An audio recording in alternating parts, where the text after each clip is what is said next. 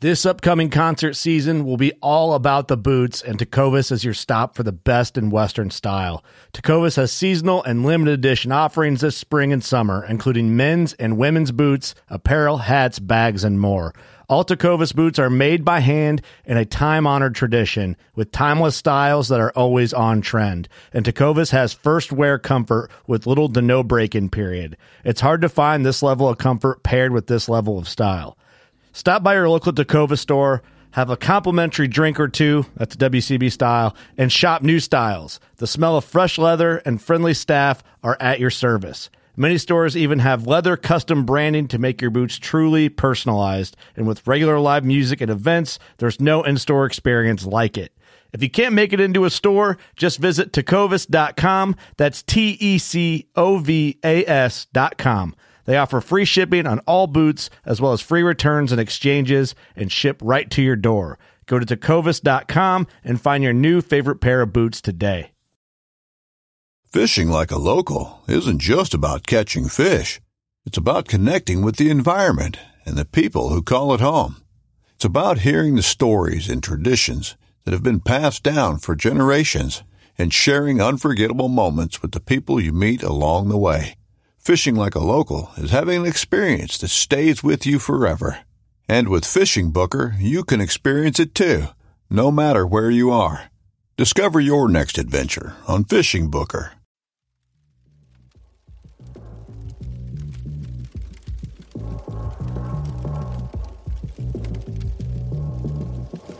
Welcome to the fire.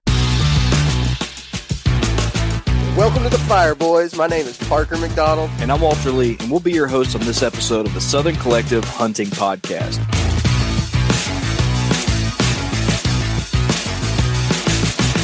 If you're a new hunter trying to learn the basics, or you're a veteran woodsman just trying to get through your workday, there's always a place at our campfire for you. Speaking of the fire, we would love it if you guys would join our growing Patreon community and be a part of the best and only digital deer camp south of Mason-Dixon line. Come on. If you'd like to learn more, click on the link in the show notes. But for now, Walt, welcome to the fire.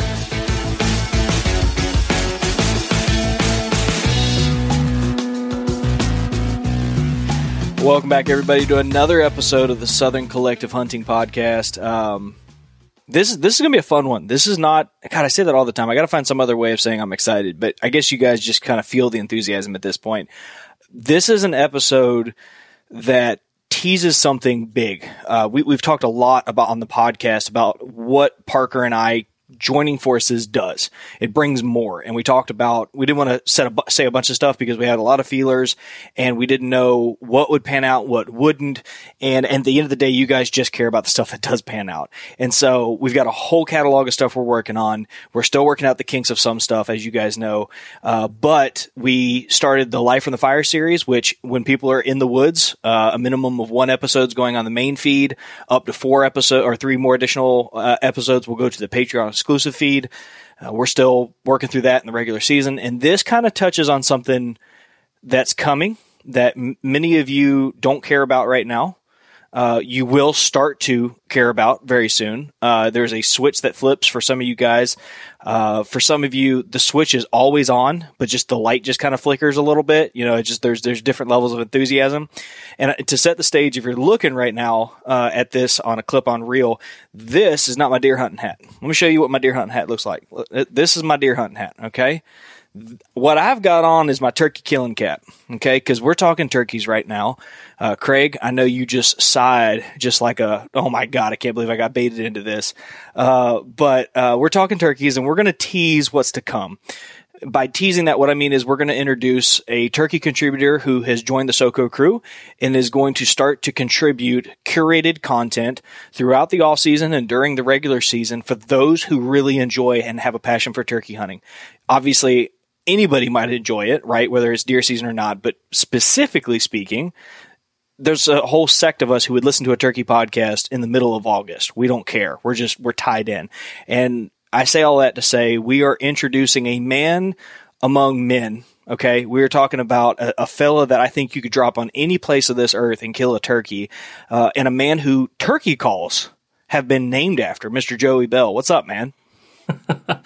Not a whole lot. Yeah, we are a a small percentage of people in this country that will listen to turkey content 24/7. I'm still a subscriber to the Wild Turkey Science Podcast. I haven't missed an episode. It's almost November. A lot of these deer guys are cranking up for the rut, and rightfully so. I mean, it's a deer hunter's world right now. But yeah, there are certain individuals that have borderline mental issues like myself that think about, yep, all hand, raise your hand, that think about these crazy birds all the time. It's just something we just tick a little bit differently than everybody else. Yeah. You know, it's funny. You're in that SoCo group with Matt and Brett and I and Chase, and, it's funny. I'll start talking about turkeys, and Matt and Brett are like, "Dude, freaking focus!" And then Parker will send me some side message like, "Dude, I need you to stop talking about turkey. I'm trying to pay attention to deer right now." And so, you know, it's one of those things where, until a few years ago, I wasn't that guy. I never got bent up about turkeys. It was something you did to pass time between deer seasons. Everyone on this podcast knows the story and how that went. You've got to watch a lot of that, both kind of tangentially from the sidelines, but then as we've grown closer and spent more time in chat rooms, which makes me laugh every time I say that. But because we're basically like pen pals over text message, if you really think about it, right? I mean, that's what it is. Yeah. But modern day pen pals, that's probably the perfect way to describe a lot of how a bunch of us meet. You know, online, you know, through social media or whatever nowadays.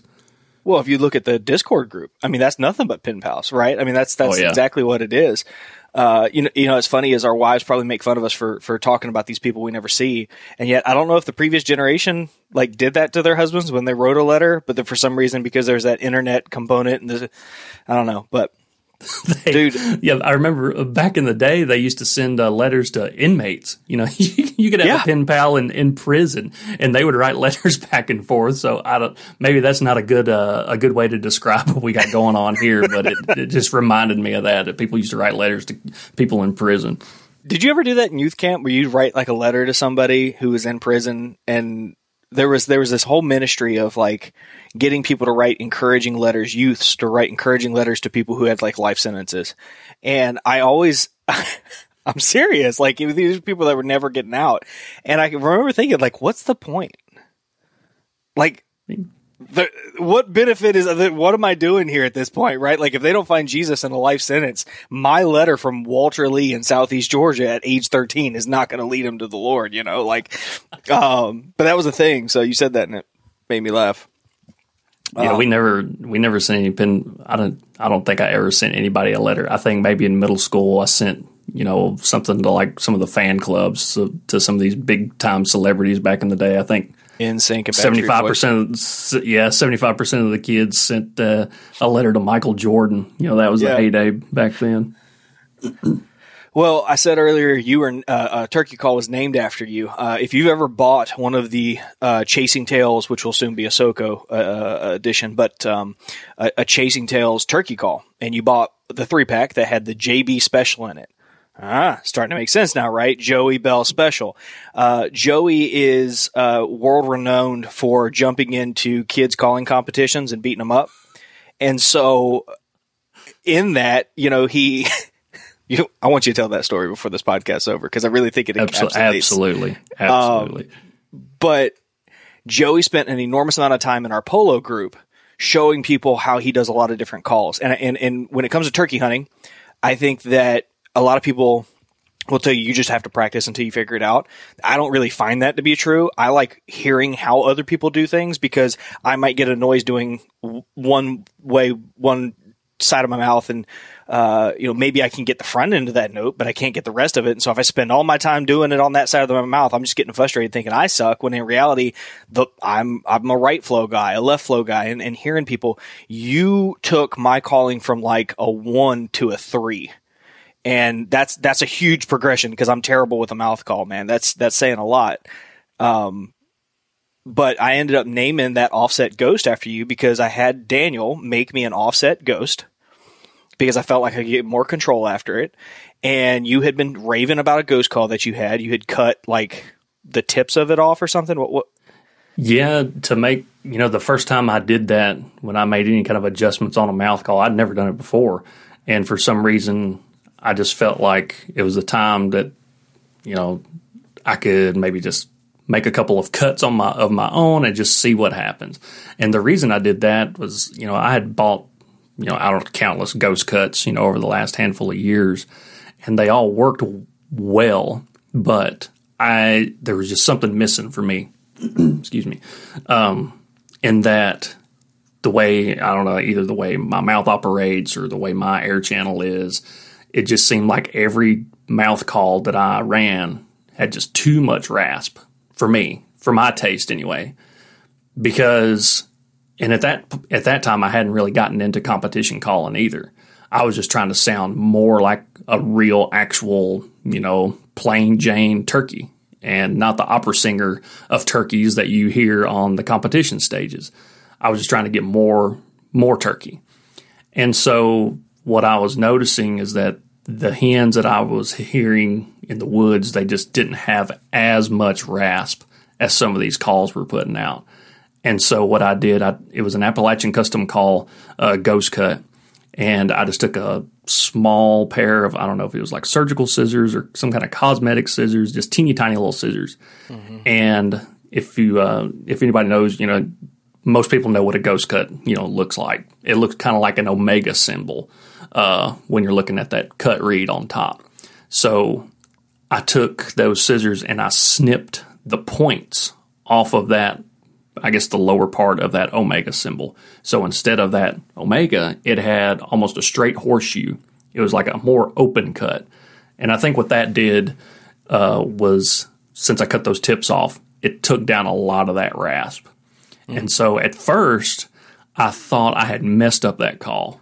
And, you know, when you get a mouth call and you first put it in, and then you run it for a little while, and then maybe you pick it up either few days later or even a couple weeks later after it lays around in your mouth call pouch or whatever, lays on your desk for however long, stays in the fridge, whatever, that tone can change. Just, you know, the reeds either stretch out, whatever, the calls do what calls do, but anyway, it just sounds different. So yeah, at first I thought I messed it up because it just didn't sound right. I just thought I'd just jack the whole thing up, wasted you know $10 or whatever. But I ran it, like I said, a week or so later, and the soft calling came out effortlessly because there was hardly any rasp. And so I was like, man, that's exactly what I want. Because when I would try to get it like really soft and really low on some of these ghost cuts, and you know, or whatever cuts that claim to be very high pitched to no rasp or little rasp, I was still getting too much rasp. And so I could whisper tree calls. I could whisper a whine. I could whisper a purr. And to me, that just sounded more realistic.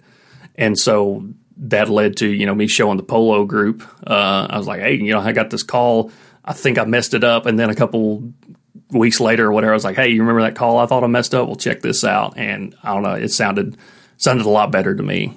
And I guess Walt took that and ran with it. It's like, oh, let's build one for his taste right there. Yeah, I mean, realistically, the idea of being able to modify a call and maybe get something better from it was what happened, right? You know, I liked the ghost, but it felt like in the center of my palate, I couldn't ever get control. And I'm like, okay, well, is there such thing as an offset? And I'm friends with Daniel, and I'm like, hey, dude, is an offset ghost cut a thing that, you know, would maybe fix this? He goes, maybe. Here's what you should do to try. I'll make you up. Like, he made me like 13 calls, and he goes, tell me which ones you like, right? I didn't know a lick boodle goose about it. And so it turned out that the left side ghost cut turned out to be a wildly successful option. It was by far, hands down, doesn't even come close, the most demanded turkey call that we made out of that, such that we're not doing a 3-pack this year. We're going to do 2 single packs. Mm-hmm. We had the not safe for work, which was a bat wing. I'm sorry. It was a combo. combo or reverse combo. I think it's a reverse combo is what it is, if I'm not mistaken. It's one of those two. And then we had the hot tamale, which was a bat wing, and then we had the JB special. And it was so funny because people who had never used mouth calls before would go to the bat wing, they'd play with it for a second, they'd pop that JB special in, and all of a sudden they're like, oh my God, look at this, right? Like, you know, it was night and day. And so we knew we struck fire there, and we had people ordering 3-packs, like, hey, can I order a 3-pack and it all be JB specials? Can I order a 3-pack and it be 2 JB specials and a fill in the blank? And so we're going to give everybody the option of picking and choosing. And I think we're going to prototype some other calls, including a pot call, a resin epoxy pot call that, Joey, I'll make sure you get one of those introductory calls. I'm not huge on a pot call. I don't use them very often, but it's one of those few things that when you really need it to work, it can sometimes be that difference maker. I don't think there's too many calls that truly do that. But so a lot of fun things coming down the pipe, and you can trust that Joey will have his hand in pretty much every call that pops out moving forward. So you got a bunch of calls coming from Daniel, don't you? Yeah, it was just this week. You know, he had reached out to me last week, and I was on vacation with the family, and so we connected again early this week, and we got to talking about calls, and I was telling him what I got out of the JB special, and I told him about, you know, the call that I had modified initially, and calls that I used this past spring, what I liked, and just what I observed. And he took that information. I think he's going to put together a handful of calls and try to fit my taste too. And one thing that I've kind of figured out, you know, everybody's got, there's not two people that have the same fingerprints. There's not two people on this world that have the exact same mouth, you know, shape, you know, depth, whatever, dimensions.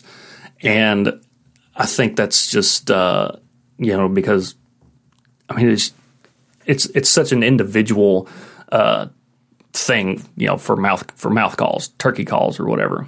Like what works for me may not work for Walt, may not work for anybody else in the world just because my mouth is so unique. You know, there's a good clip for Ron to take out. Well, you know, what's funny is there's only one call known to man that I think everybody regards as the best out there, with the exception of people who may have their own product to sell, right? Just the average guy. And that's this right here, Harrison Hootenstein. I swear to God, there's not a single person out there who doesn't sell a product that won't tell you that this is the best daggum anybody can pick it. In fact, to the point where when he died, I went online and bought another one just because I didn't know if Hooks was going to continue. And I bought one to put in my son's hope chest so that one day when he decides to go turkey hunting, he's got, you know, a legendary owl call to lose in the woods at 13, I'm sure. Yeah, it's for sure a signature, you know, owl call nowadays. It used to be the pre-most, what was it? Power hooter. I forget. Power owl. The owl hooter or whatever. Yep. Yeah, everybody used to have one of those, and it's now we've graduated up to the Hooks. Yeah, I love this. And it's stuff like that, you know, that we've kind of talked about going forward about what do we want to talk about in the off season leading up to turkey season. I was trying to think about what topics are running around in my brain before turkey season. You know, it's the middle of the fall right now. What am I thinking about, or what should I be thinking about? And so maybe I think before season we're going to try to get a couple things out. More kind of like gear related, like chokes and matching, you know, a shotgun load to a choke and what gauge and all that stuff. You know, I can nerd out for hours on stuff like that, and I'm hoping at least one other person can.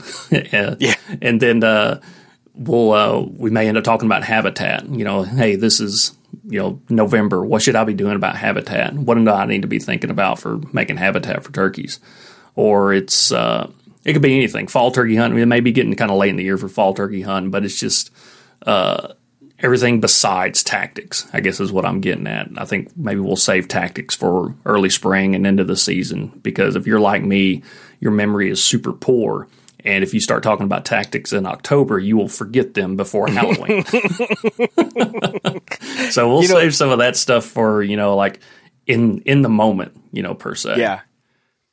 It's funny, when you and I were brainstorming about this, you said that to me, and I thought, well, that's the dumbest thing I've ever heard of. And then I started thinking about it, like actually thinking about it, and I'm like, oh, yeah, no, I don't, I'm always like, I remember there's an episode about fill in the blank and I need to go back and find that and listen because that's what happened to me today.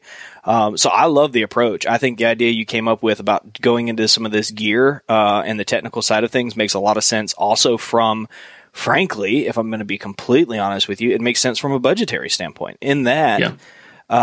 Now is the time where people want to be investing or they're soon will need to start thinking about, well, TSS cost me $50 a round to shoot and a choke tube from who's the guy that we're going to have on it. We're shooting for Indian Creek, those guys. Right. Yeah.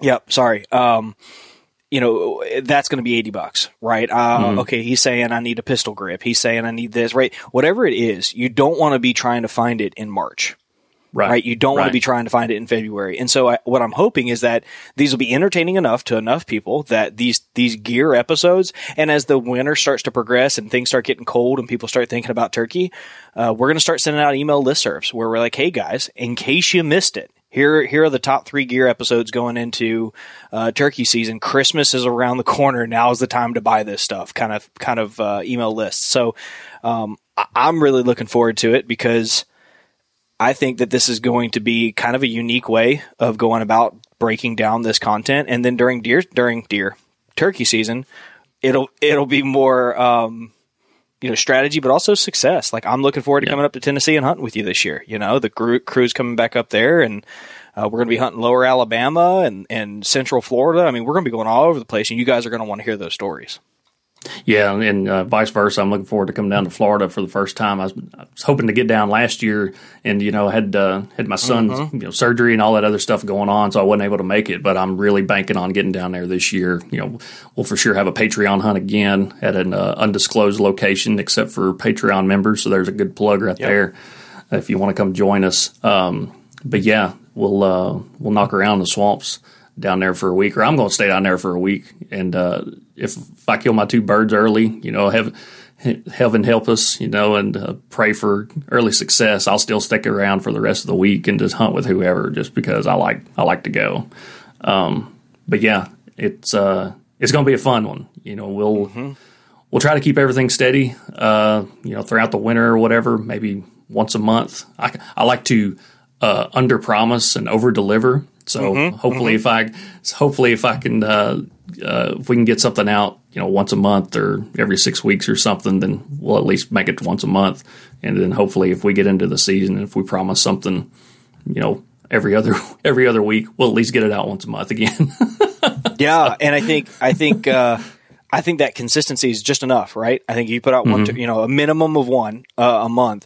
I think even your casual deer hunter is going to have some time behind the wheel during hunting season, right? And you're a fan favorite inside the Patreon group, so I think people are going to want to hear what you have to say. So I'm excited because the last out-of-towner, like true out-of-towner that came to the turkey hunt this spring, we're having it the same location, same group of guys, like you said, undisclosed to the general public.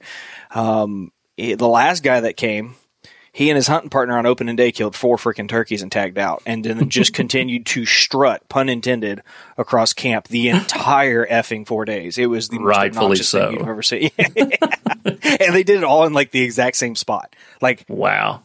It like I swear to God, they picked up from one side of the tree, went to this other tree, and killed the remaining 3. So, Chuck is always telling us how easy turkey hunting is in Florida now as a result. So, Joey, let's do this to kind of round out where we're going with this. I feel like it's important. We've introduced a new contributor. I think people need to know why they need to listen to you. And so I'd kind of like for you to do 2 things in the latter part of this podcast. The first is I'd like for you to introduce who you are and what your turkey hunting history is, right? How did you get involved in this? And then close this thing out with that turkey calling competition, because that story is, I mean, just absolute gold. And the fact that you will own it as brazenly as you do is just a testament to who you are.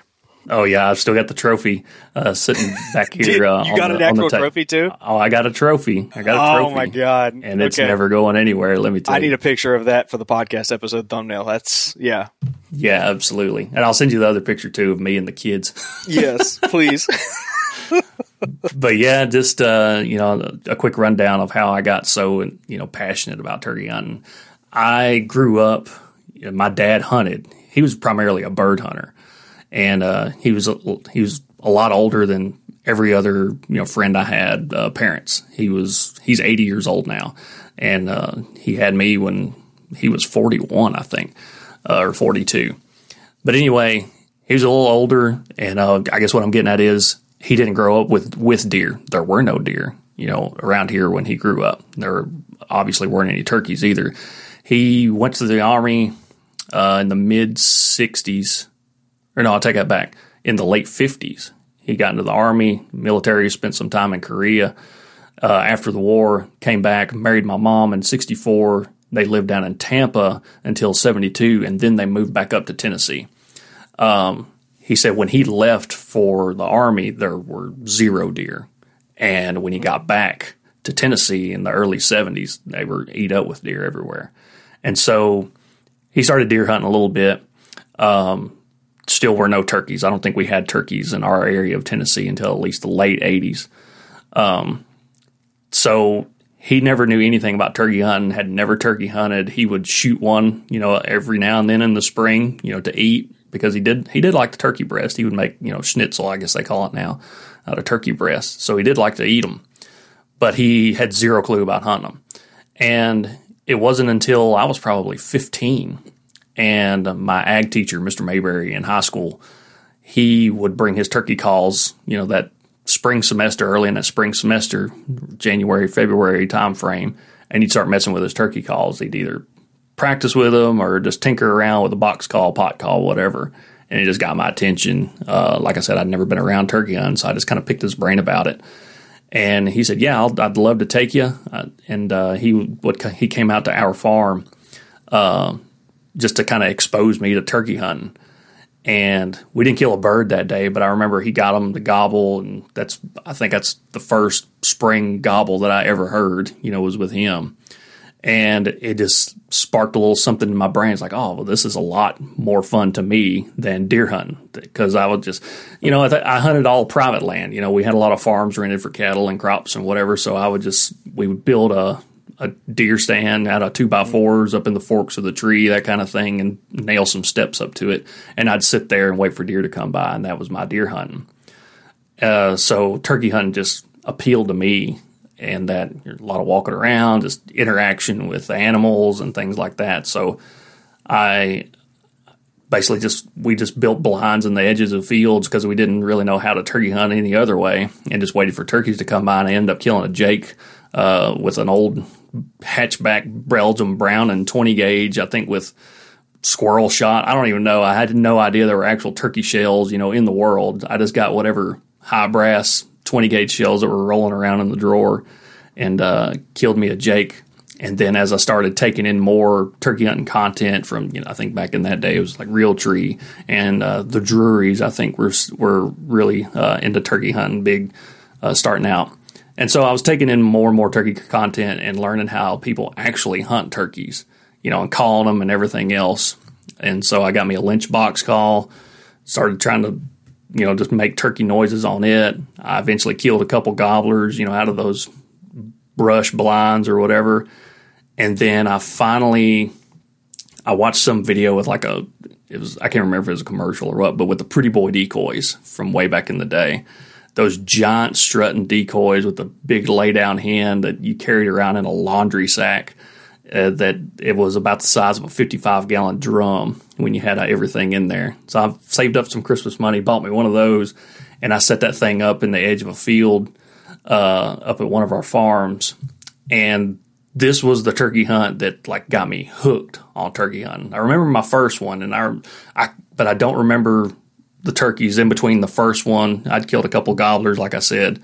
And between the first one and this hunt I will always remember as the hunt that instilled in me a passion for turkey hunting.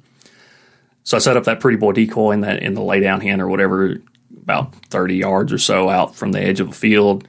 And I didn't build me a blind. I'd got me a leafy suit, I tucked away off into the brush. And I was still basically deer hunting, I guess, at that point. But I had had a little bit more stuff, you know, for turkeys to interact with instead of them just walking by. And there was a little rise in the middle of this field, and so I couldn't see the other side of it, but the other side was like 300 yards away. And a turkey was gobbling over on that other side of the field. And I'd call, he answered, and he'd gobble, and I'd answer, and back and forth and back and forth. And he eventually went silent, and I thought he had left. And then I saw his head poke up over that rise. It just looked like a little periscope. He just stuck his head up and was just looking for that hen. And instead of the lone hen he thought he was talking with, he saw that strutting decoy and the lay-down hen.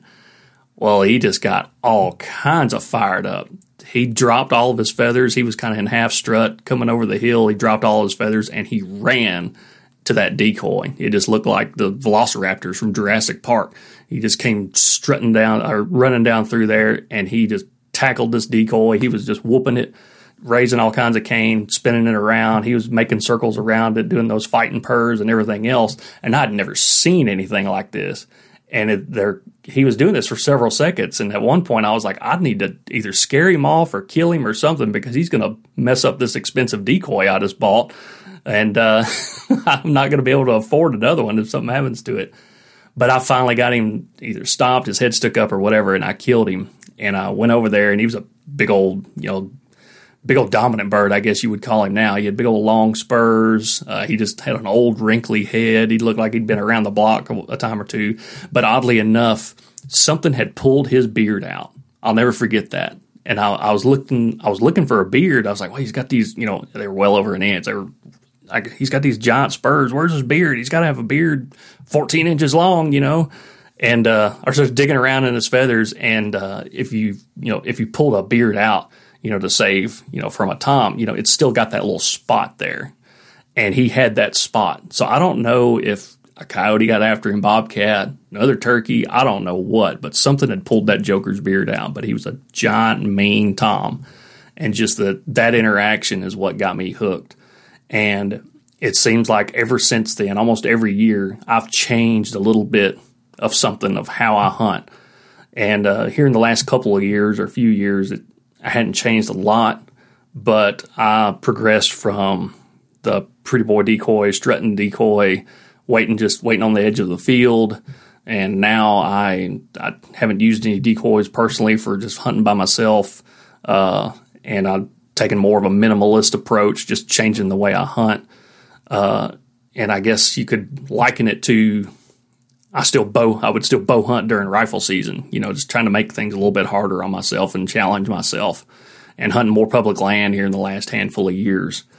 And I have just fallen in love with it year after year after year. And there's no turning back. As many people as did that deer hunt that have been bit by the whitetail bug, I get it. And I talk a lot of trash in Polo and on Discord and our group messages and everything else to everybody that's so wound up about deer hunting. I totally get it, and it's all in good fun. Just know that I still respect everything you do, but I'm just talking trash. But it was something that I guess just set me apart. You know, no offense to any whitetail hunters, but whitetail hunters are a dime a dozen, maybe even a nickel, because there's so many of them. And there's just not near as many turkey hunters, and there's not near as many people that are truly passionate about turkey hunting. And so that was just the camp that I decided to join. And, you know, now that I'm, you know, well into my 30s, well, I say that, I'm knocking on 40 here in the next handful of years.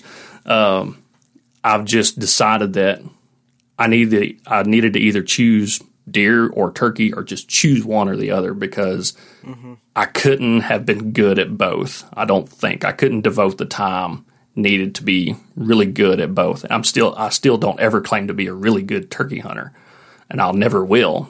I may have some experience. I've turkey hunted since I was 15, but that don't make me good. That just means I've seen a lot of springs.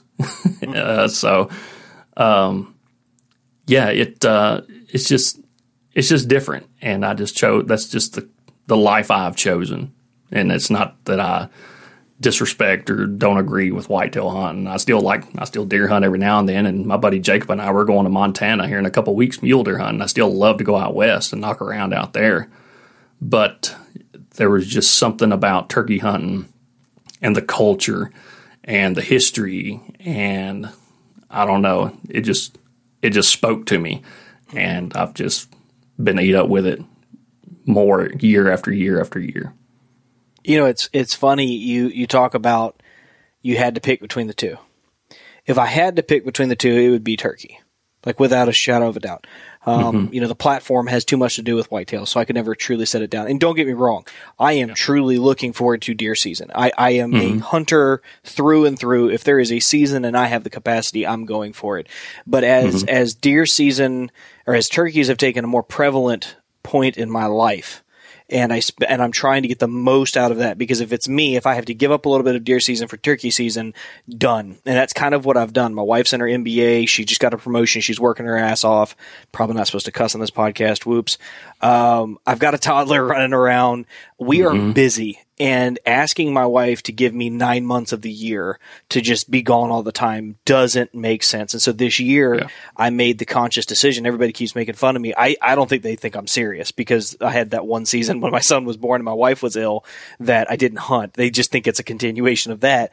I made a conscious decision this year to pretty much give up September, October, and November. I'm going to hunt during the cold weather of December and January. And when that's done, I'm going to be, hanging out with her February all the way up until the start of turkey season. And then don't put anything on the calendar. Katie, bar the doors. I'm gone. Okay. Mm-hmm. The difference with that is I've got terrific, terrific opportunities around me. I'm privileged in that regard. I've got terrific deer hunting mentors. But turkey hunting requires such a little amount of prep. Right. Yep. The barrier to go turkey hunting and to be equipped to do so is your commute to and from work, where you're playing with your mouth calls, right? It's that low barrier. And I feel like I used to say turkey hunting came naturally to me. It didn't. I've gotten my teeth kicked in. I feel confident every time I get out of the woods, I'm going to kill a turkey. Not because I'm Shane Simpson. I just feel like I understand turkeys. Whereas with deer, it's like I can never freaking figure out why they do what they do down here in the South. You take me out of the deep South, I can kind of figure it out. But down here, Brett is talking German and Lebanese and all kinds of different languages to me, and I kind of pick up on bits of it.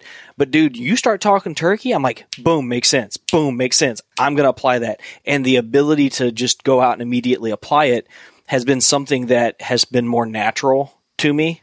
I'm probably never going to be a great turkey hunter. I'm privileged, and I've got a pile of birds within a 4-hour drive of my house, and that's why I kill birds. One of the big reasons why Dave Owens kills as many turkeys as he does is because he's in the woods 7 days a week almost, right? Yeah. Yeah. Terrific turkey hunter, but he's got birds and he's got opportunities, and it's only a matter of time. But I just, as I get older, man, because I'm just into my 30s, I'm 33, right? Maybe a year or two away from well into my 30s. But as I get there, it's like, I'm kind of with you. I'll take a shorter deer season for a very intense, my knees and feet and back and mind hurt from turkey season every day of the week. Yeah. Yeah, it's, people, when people say they're obsessed with it, or it's gotten to a point now where every large, major decision in my life has turkey season kind of gnawing at the back of my head. Like it could be something that goes on in December. It doesn't matter what it is. When something comes up like this, XYZ needs to happen, or, this is an event or whatever, immediately something turns on in the back of my head. Does this or does this not affect me? In spring, and like it's weird because, like I said, I've made life-altering decisions based off of turkey season, and two of those life-altering decisions are now 1 and 3 years old. My son was born he was born June 9th. My daughter was born August 27th, and we planned that. I slept on the couch for, a couple months just so we didn't have any occurrences or appearances during springtime.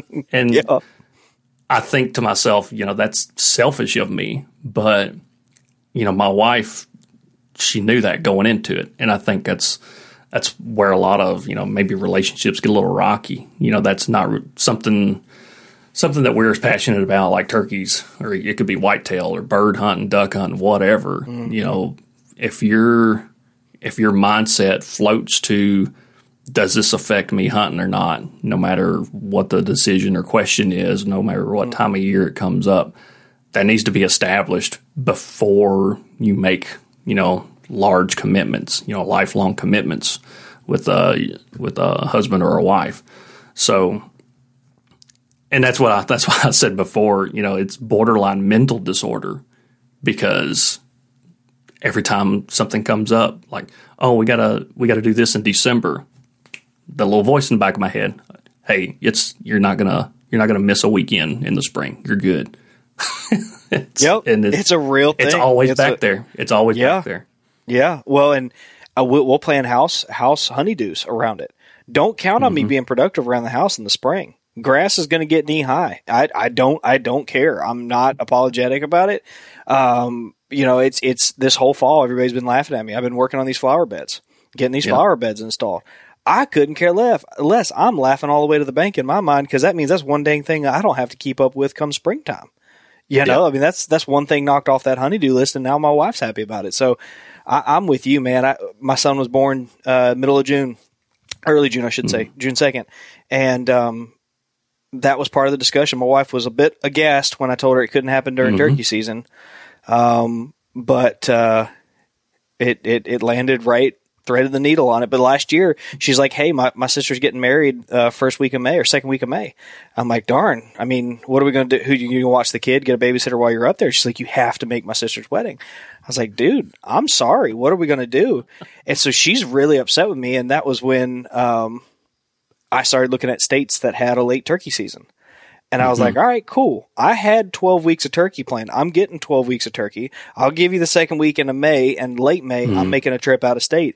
And she kind of looked at me like, are you kidding? I was like, no, dude, I drew these lines. We agreed to them.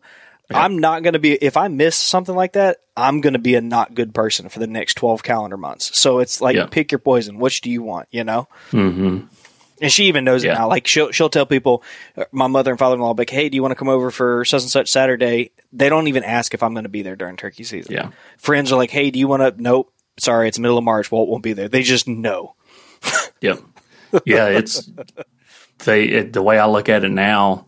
You know, either like a wedding, like if somebody has a wedding, you know, like in the middle of April or something.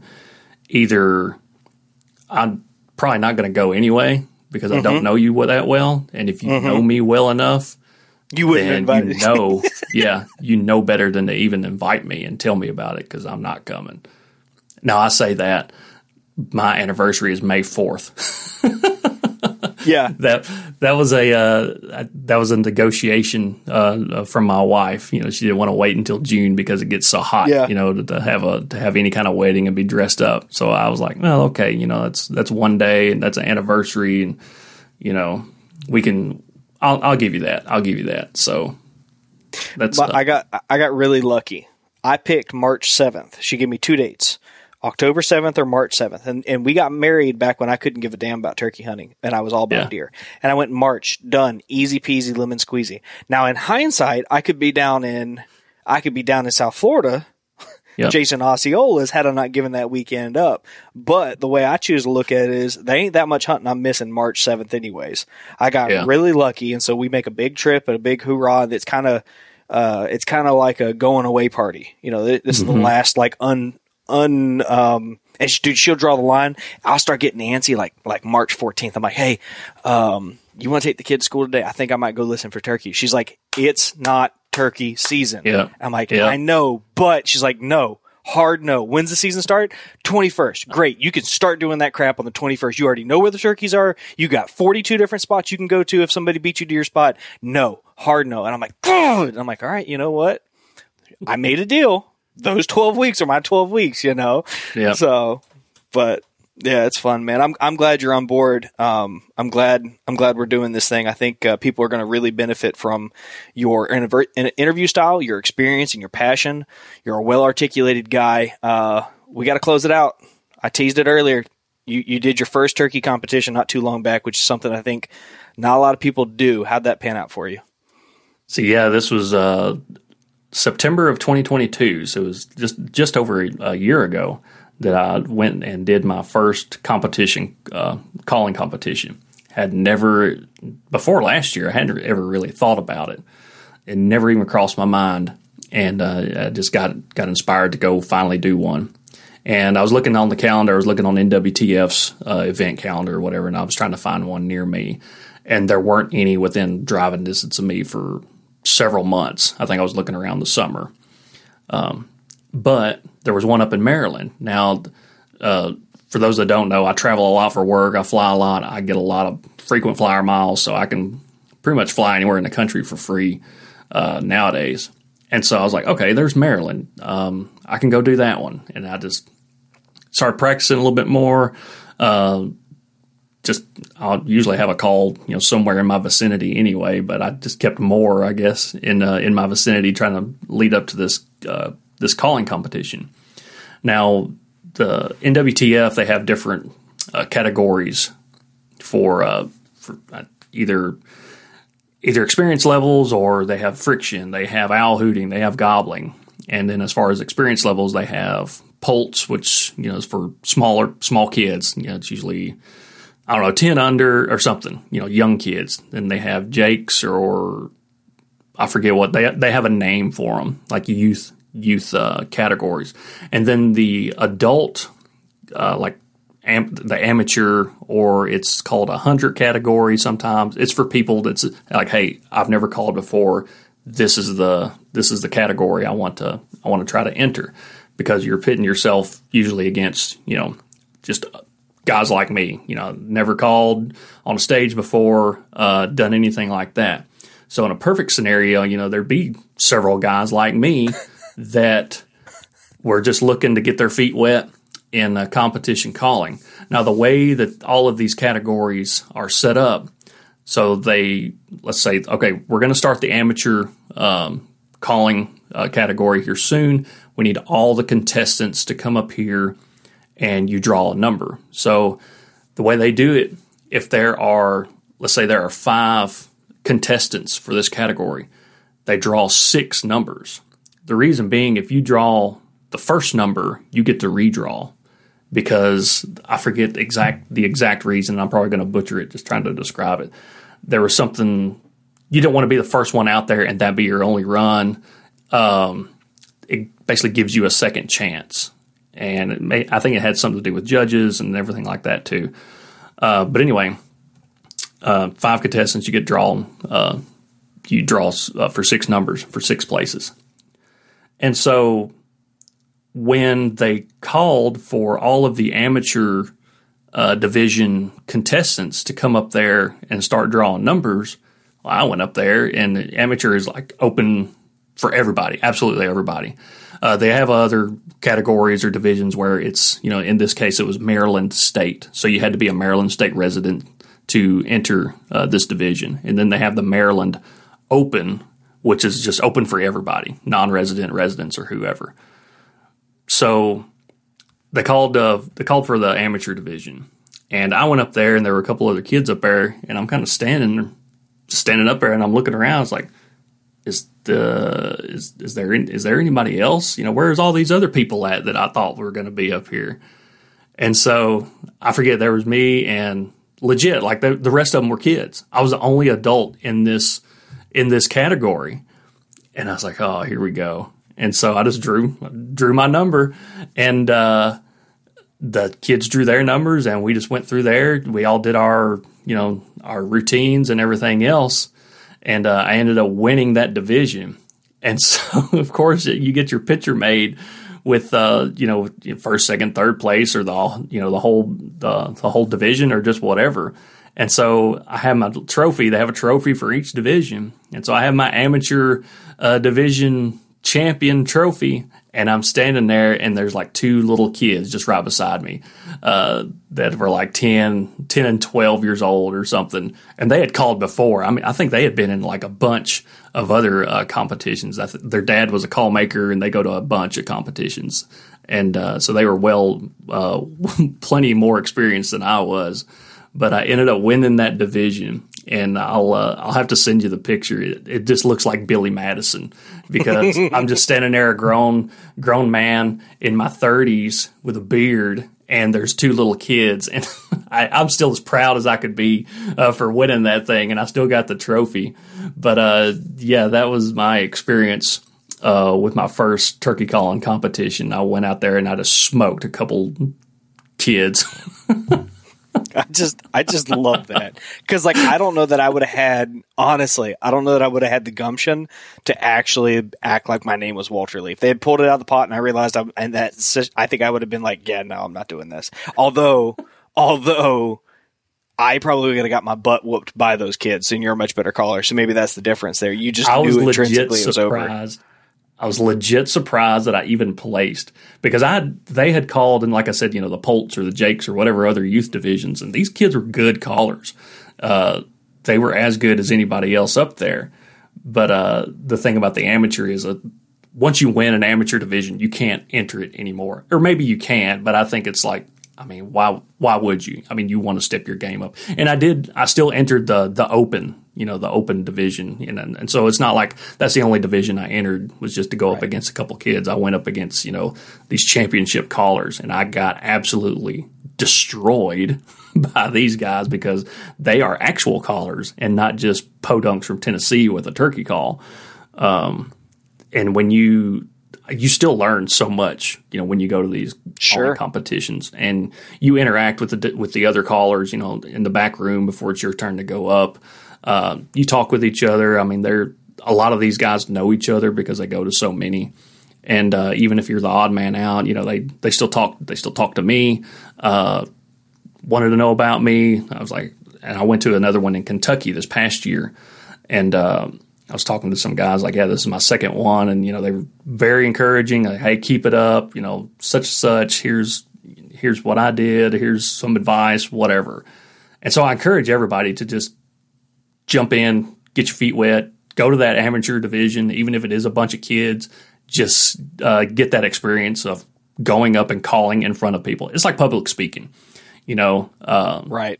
Public speaking is a huge phobia for so many people. It's going to be like that. You just have to get in there and do it, and get used to it, get comfortable with it, and be confident. Just be confident in your abilities, and then the scores come back the way they come back. Just I've kept all my score sheets, and I just kind of keep a record of them, and I see like, hey, I got better at this call versus last time, or I scored this versus last time, and I just try to keep up with it. And I'm constantly trying to learn how to better myself at calling, and not really because of the competition standpoint, because I just want to be able to communicate with turkeys better, and diving into the competition thing has helped me do that.